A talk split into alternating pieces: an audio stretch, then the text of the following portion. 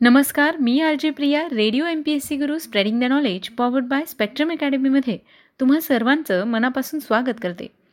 विद्यार्थी मित्रांनो हिपेटायटिस म्हणजेच कावीळ याविषयी तुम्ही ऐकून असालच. या हिपेटायटिसच्या लसीचे जनक बार्च सॅम्युअल ब्लॉम्बर्ग यांचा आज जन्मदिवस आहे. बार्च सॅम्युअल ब्लॉम्बर्ग यांना नोबेल पुरस्कार देखील मिळाला होता. ते अमेरिकन चिकित्सक आणि अनुवंशशास्त्रज्ञ म्हणून प्रसिद्ध होते. हिपेटायटिसच्या लसीचा शोध त्यांनी लावला होता. त्यामुळेच त्यांचा जन्मदिवस हा विश्व हिपेटायटिस दिवस म्हणून साजरा केला जातो. ब्लार्च सॅम्युअल ब्लूमबर्ग यांचा जन्म अठ्ठावीस जुलै एकोणीसशे पंचवीस रोजी झाला. त्यांचा जन्मदिवस विश्व हिपेटायटिस दिवस म्हणून साजरा केला जातो. न्यूयॉर्कमध्ये जन्मलेले ब्लूमबर्ग हे उच्च माध्यमिक शालेय शिक्षणानंतर अमेरिकेच्या सागरी सेवेत रुजू झाले.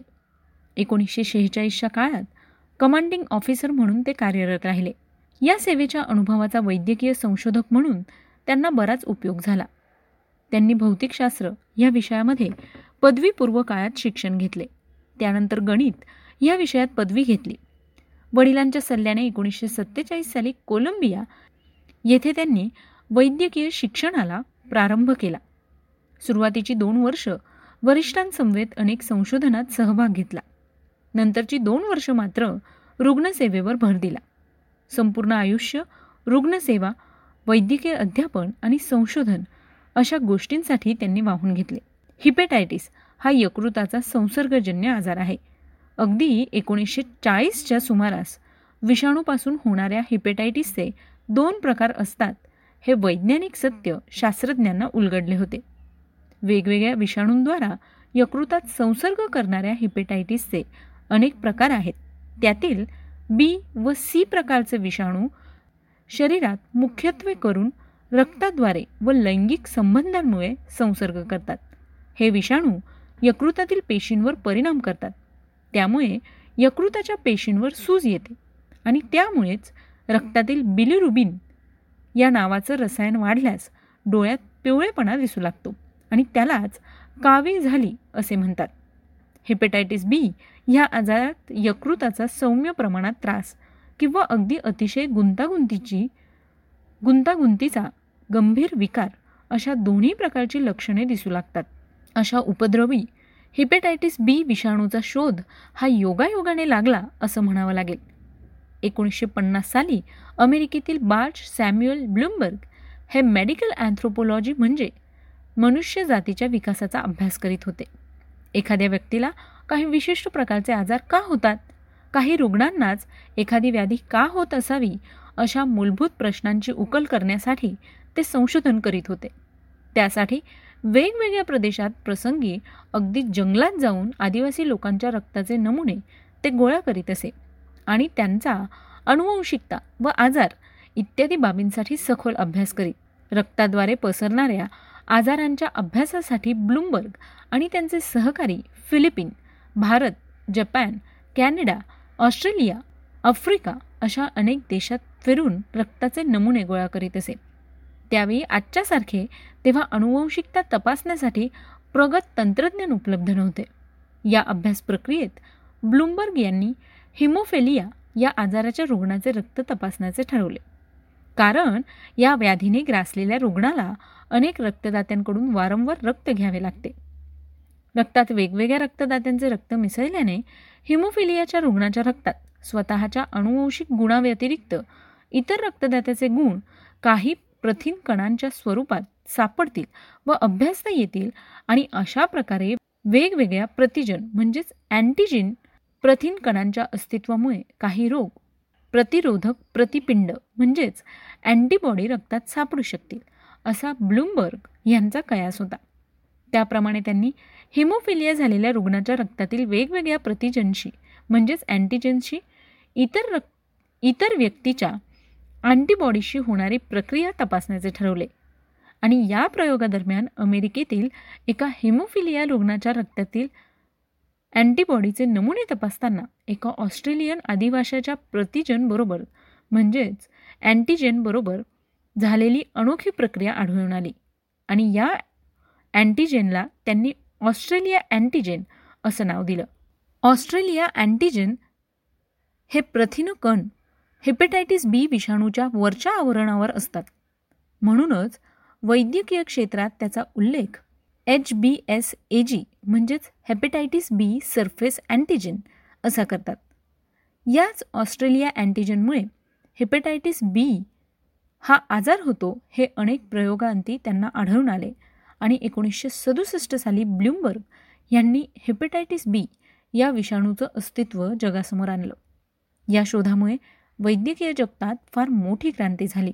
सूक्ष्मजीवशास्त्रज्ञ एहरविंग मेलमिन यांच्या सोबतीने हेपेटायटिस बी विषाणू रक्तात शोधण्यासाठी त्यांनी तपासणी तयार केली. त्यानंतर एकोणीसशे एकाहत्तरपासून रक्तपेढ्यांसाठी रक्तदात्याच्या रक्ताची तपासणी करून मगच रक्त रुग्णाला देण्याचा नियम तयार झाला. रक्ताद्वारे पसरणाऱ्या या आजारावर त्यामुळे निश्चितपणे मोठ्या प्रमाणात नियंत्रण आले. ब्लूमबर्ग यांचे संशोधन एवढ्यावरच थांबले नाही. ऑस्ट्रेलिया अँटीजन रक्तात असलेल्या रुग्णाच्या रक्तातूनच हे प्रतिजन वेगळे करून आणि त्यावर विशिष्ट तापमानावर प्रक्रिया करून हेपेटायटिस बी विषाणूसाठी प्रतिबंधक लस बनवली. लस बनविण्याची ही एक वैज्ञानिक पद्धत होती. हेपेटायटिस बी या विषाणूने बाधा झालेल्या रुग्णाला यकृताचा कर्करोग होण्याची अतिशय जास्त संभावना असते. अगदी एड्सपेक्षाही अधिक मृत्यू हेपेटायटिस बीच्या संक्रमणाने झालेल्या यकृताच्या आजाराने झालेल्या आढळतात. हेपेटायटिस बीच्या प्रतिबंधक लसीकरणामुळे या विषाणूच्या प्रसारावर फार मोठ्या प्रमाणावर नियंत्रण आले आणि पर्यायाने ह्या विषाणूमुळे यकृताचा कर्करोग होण्याची शक्यता कमीत कमी झाली. अशा प्रकारे कर्करोगावर प्रतिबंधक अशी ही पहिली लस तयार करण्याचं श्रेय ब्लूमबर्ग यांना जातं. या अनमोल संशोधनासाठी ब्लूमबर्ग यांना एकोणीसशे शहात्तर सालचा वैद्यकीय शास्त्रातील नोबेल पुरस्कार देखील देण्यात आला. एवढ्यावरच समाधान न मानता ब्लूमबर्ग यांनी लस बनविल्यानंतर ती लस रुग्णांना उपलब्ध करण्यासाठी प्रचंड कष्ट घेतले. लस तयार करणाऱ्या अनेक कंपन्यांशी औषध उत्पादनासंबंधी वाटाघाटी केली. शेवटी फिलाडेल्फियाजवळील मर्क कंपनीशी करार करून रुग्णांसाठी लस उपलब्ध करून देण्याचे दायित्व स्वीकारलं. आणि रुग्णांसाठी लस उपलब्ध करून दिली.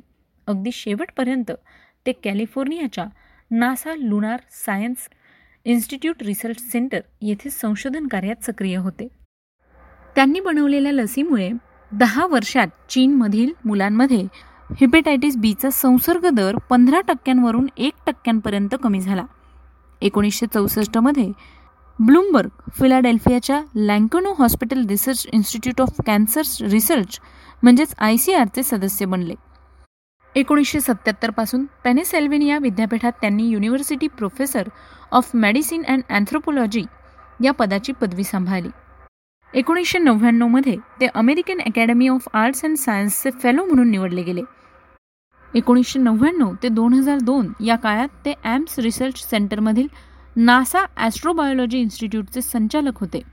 एकोणीसशे ब्याण्णवमध्ये ब्लूमबर्ग यांनी हेपेटायटिस बीचा उपचार शोधण्यासाठी आणि जगभरात हेपेटायटिस बीमुळे बाधित लोकांचे जीवन सुधारण्यासाठी समर्पित हेपेटायटिस बी फाउंडेशन म्हणजेच एच बी एफ या संस्थेची स्थापना केली.